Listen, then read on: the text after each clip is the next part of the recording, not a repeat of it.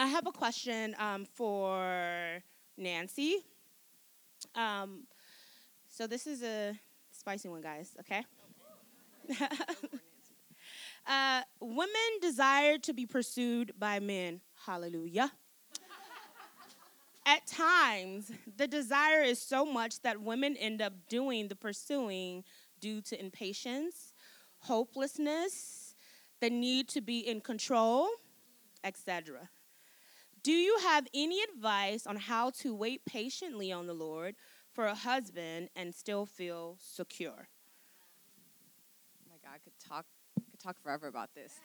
Um, am, do we have time? I, can I comment on the previous question as well, or do we have time? If we don't have time, that's okay. I won't say anything. Yeah. We do, just get um. Maybe I'll tie it all in together. Um.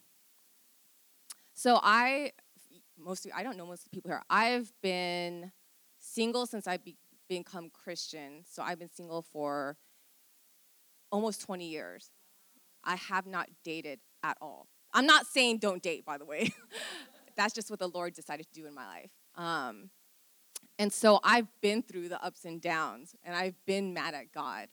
And I've been, and there was a period in my life, I would say it was almost a decade or something, where tying back to the previous question, where truly I thought it was because of me not being desirable enough. Because that's what the world will say, right? Yeah, yeah. The world will say, you know, it's, the world will ba- make it all, reduce me basically to just my appearance. And I'm not saying that appearance doesn't matter. It does, but I think what the world does is it often reduces women. Yeah. Right? Um, and by the way, I don't think it's we're not what we look like and we're not what we do either. So I don't want to base who I am even on my accomplishments or my successes or like my looks or whatever, how many guys liked me. Um, and so in that decade or so, God, by his grace, what he did was he stripped everything that I used to base my identity on everything. Um, and before I was Christian, the kind of person I was was I was like sor- sorority chick, um, lots of guys. Um, never just had one guy because it was never enough, right? Like I don't know if you guys know what that feels like, where the attention of one man is just not enough, and that's how it felt. It was like I had these great men, and then it wasn't enough, and I always had to have more because the the void in my heart was so deep and I became Christian, and God took everything away. Where all I was left was with was with was with Him. Um, he even took away like my worldly success or whatever. Um, and so in that time of learning how to wait, I think the most important thing, and this doesn't just apply to me being a single woman, and I, is knowing how to go to God yeah. for everything, like knowing how to run to Him and not from Him. Like in those moments, I was mad. There were times when I was journaling, I would just literally write cuss words. I was so mad because I was like, God, you took away all my toys. That's what it felt like. Everything that I had pleasure and joy in, like you took it all away. How, like, like literally, I would just write F. Like, uh, I was so mad at God. But this is the thing. It's like in the Psalms, right? It's like in in in one psalm you can see King David cursing things and then being, oh, but the Lord, you're so good. And I, right? In one psalm. And that's what it was like going to God. And then in that face to face, like heart to heart, letting him speak to me. And that's the other thing, like going to God and then also learning how to let yourself be comforted by God. I think sometimes uh, some people think are like, my problem is too big for God to comfort me. Oh, I can't receive your comfort. But man, like if he can comfort you, then who can? Yeah. Not even a husband can then. Not even a man can then if, if God can't comfort you. And so it's learning like, okay, I go to God. I learn how to let him comfort me. And then I learn to like what I call our like kingdom principles. Because in the by the way, I think all this world when the world has certain standards, I think it's all foolishness. I think it's a bunch of BS. The God's no, honestly, like God says the wisdom of the world, it's foolishness.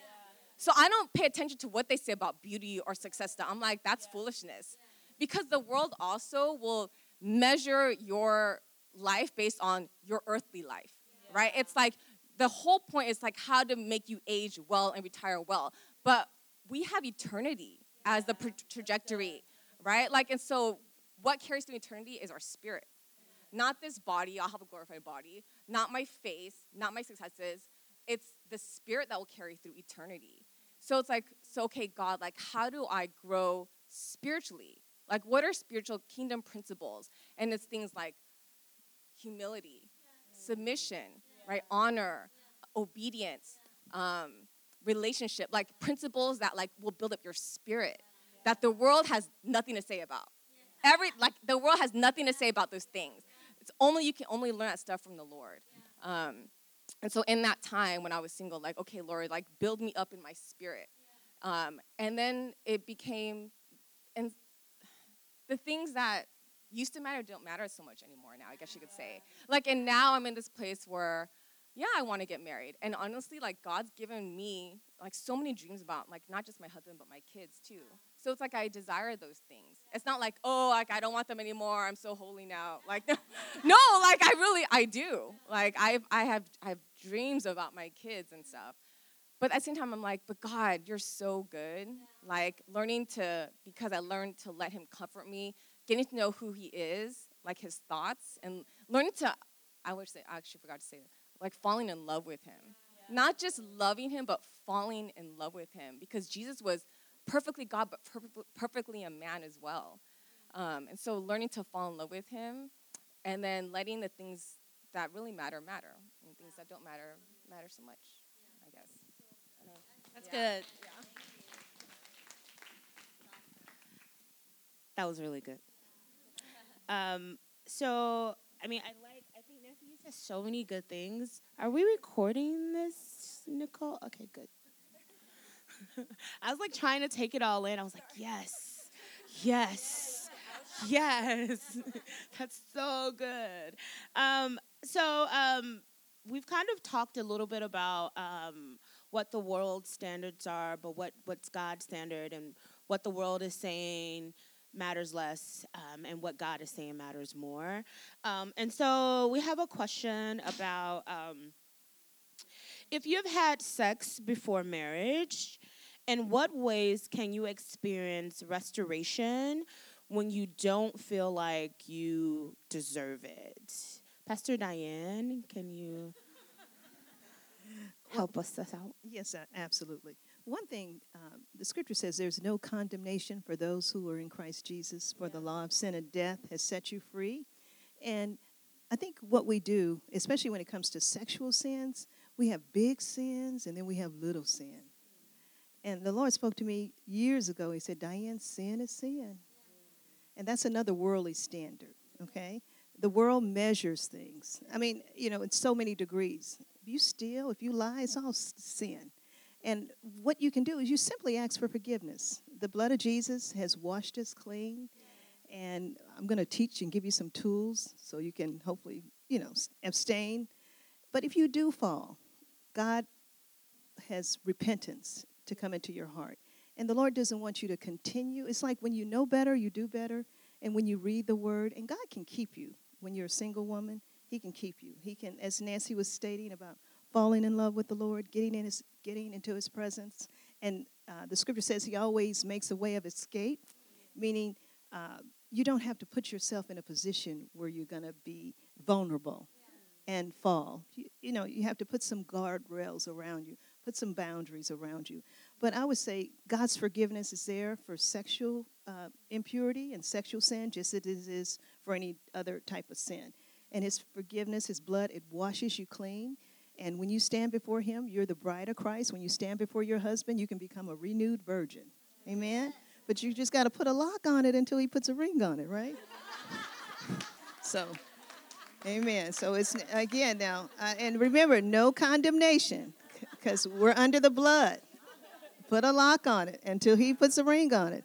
And I, I can even give you another word. You can even challenge the man if you really, really love him ask him, will he marry you right now? Say, well, you know, we're going to stand before God and these witnesses.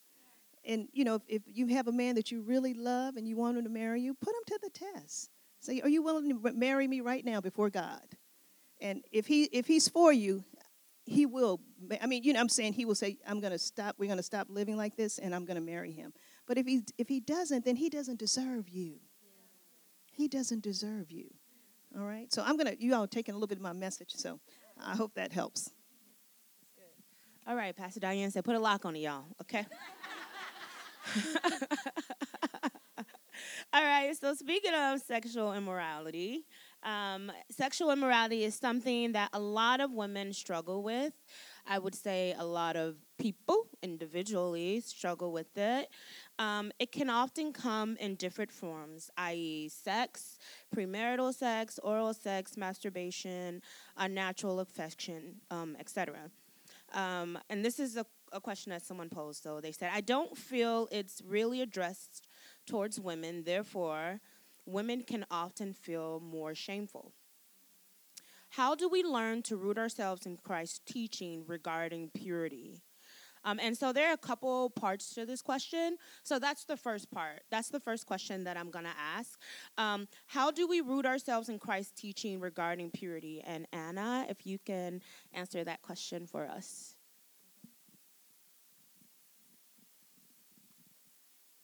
Wow. Okay. Um, I think like when we look around us, like um, in the social media and just like whatever's on TV, like I feel like like just the topic of sex is just always like in your face, you know, and and I think like it, it even in our music and everything, and I feel like it's like oversaturated and that like yeah. it comes to a point where things become numb and it becomes like like a, a lifestyle. Like i think like even in like I think for me, like growing up, like in middle school, like I was in eighth grade. I just remember having conversations with my friends, and they were ready to like have sex, right? When you're eighth grade, like what are you plus five? So it's like 13. You're 13 years old, you know. And so I, I remember having conversation with a friend when I was in high school, and she was in a relationship, and she was talking about, um, you know, how she was she was going through things with her boyfriend. I think we were seniors at the time, but she was like, you know, I'm really upset at him, so I'm gonna sleep with this other guy. And I remember just having this conversation, and I was like, wow, like like that's kind of extreme.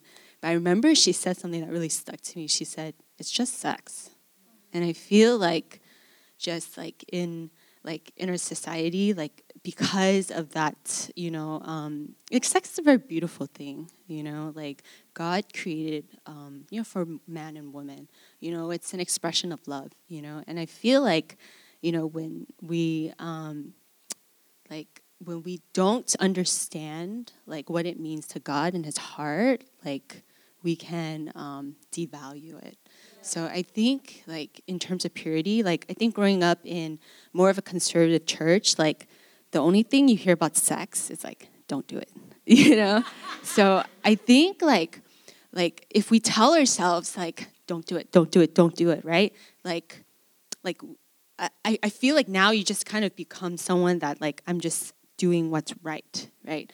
But then actually understanding like God's heart behind sex, you know, and purity, like um, I think like in terms of abstinence or even like um, in relationships, like it helps us to understand like why, you know. So I feel like in I, I feel like for me, like early on in our, you know, my relationship with JJ, I feel like you know like all we know is like don't do it don't do it right and then i think that struggle is hard because when you really like you're attracted to someone you really like love someone like you want to give yourself right but i think like when you take god's heart and understand that you know like i have this for you to express your love like in marriage you know and i feel like um, in that case like just understanding god's heart behind purity like helps us to um, really like like it's not just like, you know, like, you know, list of things that you can or cannot do, but it, it becomes easier, right? Because like when you love your father and you know that your father loves you, I feel like it's easier to obey because you know your father's heart. So that's good. That's good. Um, thank you, Anna. And so I'm going to give another part of the question that it says, Are there spiritual consequences? So the previous question was, remember we talk we're talking about sexual immorality, premarital sex, oral sex, masturbation, unnatural affection. Are there spiritual consequences to these things, um, and what and what are they? Uh, Pastor Timway, can you answer the question for us? Um, yeah, I I can even tell you just from personal experience, you know, as um, a young woman, you know, I was kind of victimized and, you know, I experienced a lot of like sexual abuse and things like that. And I remember um, as I was getting older, and this was even before I knew the Lord, I started like experiencing like really demonic, you know, attacks on my on myself even when I slept. It got to the point where like I would I would be so scared to fall asleep because it felt like someone was coming to rape me at night. Like it was it was always that intense. And for a while I didn't know what that was because like I said I wasn't even saved then, but when I became um, a Christian, and I was sharing it with uh, someone one time, and they told me like, "Yeah, that's a spirit." And a lot of times when you've been, whether it's voluntarily or by accident or involuntarily, there are there are loopholes that open in the spirit where you know things come in that you're now exposed to, and what happens is it also does something up here, and your mind kind of takes a different route too. And so um, and it took a lot of like inner healing and prayer and you know to get through that. And it took years and years of just prayer and inner healing. But there are definitely um, you know consequences in the spirit for that. And it takes um, it, i think if if we talk about these things ahead of time and you know really take that stigma out of the talk of sex and really this is part of the things that we have to learn. This is like you said learning the father's heart. That's part of it is that. What happens in the spirit when those things when you're open to that you know and so um, it's definitely a big part of why you're not supposed to till a certain time there's there's the reason why you wait till that certain time and so um, i would definitely say yes Yeah. I wrote a book about sex. the Holy Spirit told me uh, to write a book. And let me tell you one thing about sexual sin, and I need to say this it's the only sin that's outside of the body, meaning when you have sexual intercourse with someone, you become one flesh with them. That's, that's the, the heinous thing about it. So, what happens is when you literally have sex with some man that's not your husband, you're technically you're having sex with him and whoever else he's had sex with and even in marriage when there's a lot of promiscuity before the two of you come together there's some consequences. There's some soul ties okay? You you know um, i don't want to go too deep into this but there there are consequences and that's why and the lord spoke this to me. I don't want to keep saying the lord spoke this to me but he did in this book. He told me sexual intercourse is god's wedding gift to married couples. And it's a gift that keeps on giving. It really is. When you become one with the man that God's chosen for you, it just gets better and better and better and stronger and stronger. I can always tell when couples are not having sex. From marriage counseling now, when we come into marriage counseling, because there's friction, there's tension, there's anxiety, and so you can always tell. And so that's why you can't, as a woman, and I'm speaking now to married women and to future married women, you can't withhold your body from your husband. Meaning you can't manipulate him with sex. You say, I'm not gonna give you anything. You ain't been right, you ain't acting mean. You know, you can't you can't do that because it's, and it's in the scripture. Paul says, Don't defraud one another, you know, except for prayer and fasting, and you can't call a fast at 10 o'clock at night you know, when he's ready to make love and be intimate with you. And the same thing for him because it works both ways. So it's a gift that God has given to married couples, and that's why you're you're you you know your treasure. That's why you can't give yourself to anybody. It's just it's the most precious gift that you can ever give to your husband. And again, you're becoming one. You're one flesh. You're no longer two, but you're one flesh, and that's why it's so critical that we preserve ourselves. We teach our daughters, and you're right. The world has its standards because you say, well, you know, everybody's doing it. It must not be that bad. Oh, but it is that bad and people don't understand there are consequences that are um, dire to you doing um, having intercourse outside of marriage. That's good. or no, no Pastor Sunny said yes. So I can. Uh, the other question too was about like if you've had sex before marriage. So I'm gonna be real, like because I've lived most of my life not as a Christian, so I have done it all. with, anyways. So um, Lord have mercy. Um, and then the, the problem too is that because I have, then it's like, oh, I know what it feels like. And so when I then became a Christian, and then I could no longer do that, it was okay. How do I how do I navigate that? It's not just like that question, right? It's not just about sex, but it's like pleasuring yourself, all kinds of stuff, anything sexual, right? And what I would say is that one thing that God taught me is I think a lot of times, like I, I don't want to generalize, but I think a lot of times when women want sex, they actually what we want is intimacy actually. And so it's realizing, oh, the root of it isn't just like a physical lust. It's like a desire to I want intimacy. Um, and then was learning like, okay, Lord. Um, and the second part of that is sort of, okay, well, I want intimacy. Who can I be intimate with right now? I can be intimate with Jesus. like, and I mean, that sounds like an ultra Christian answer, but it's true. Like, there are times when you have to worship it out. you have to pray it out. You have to go again, again, go before God. And another thing is like learning to, like how we're talking about in the space, talk to it with a trusted friend. Um, like the word says, right? Confess your sins to one another and then be healed.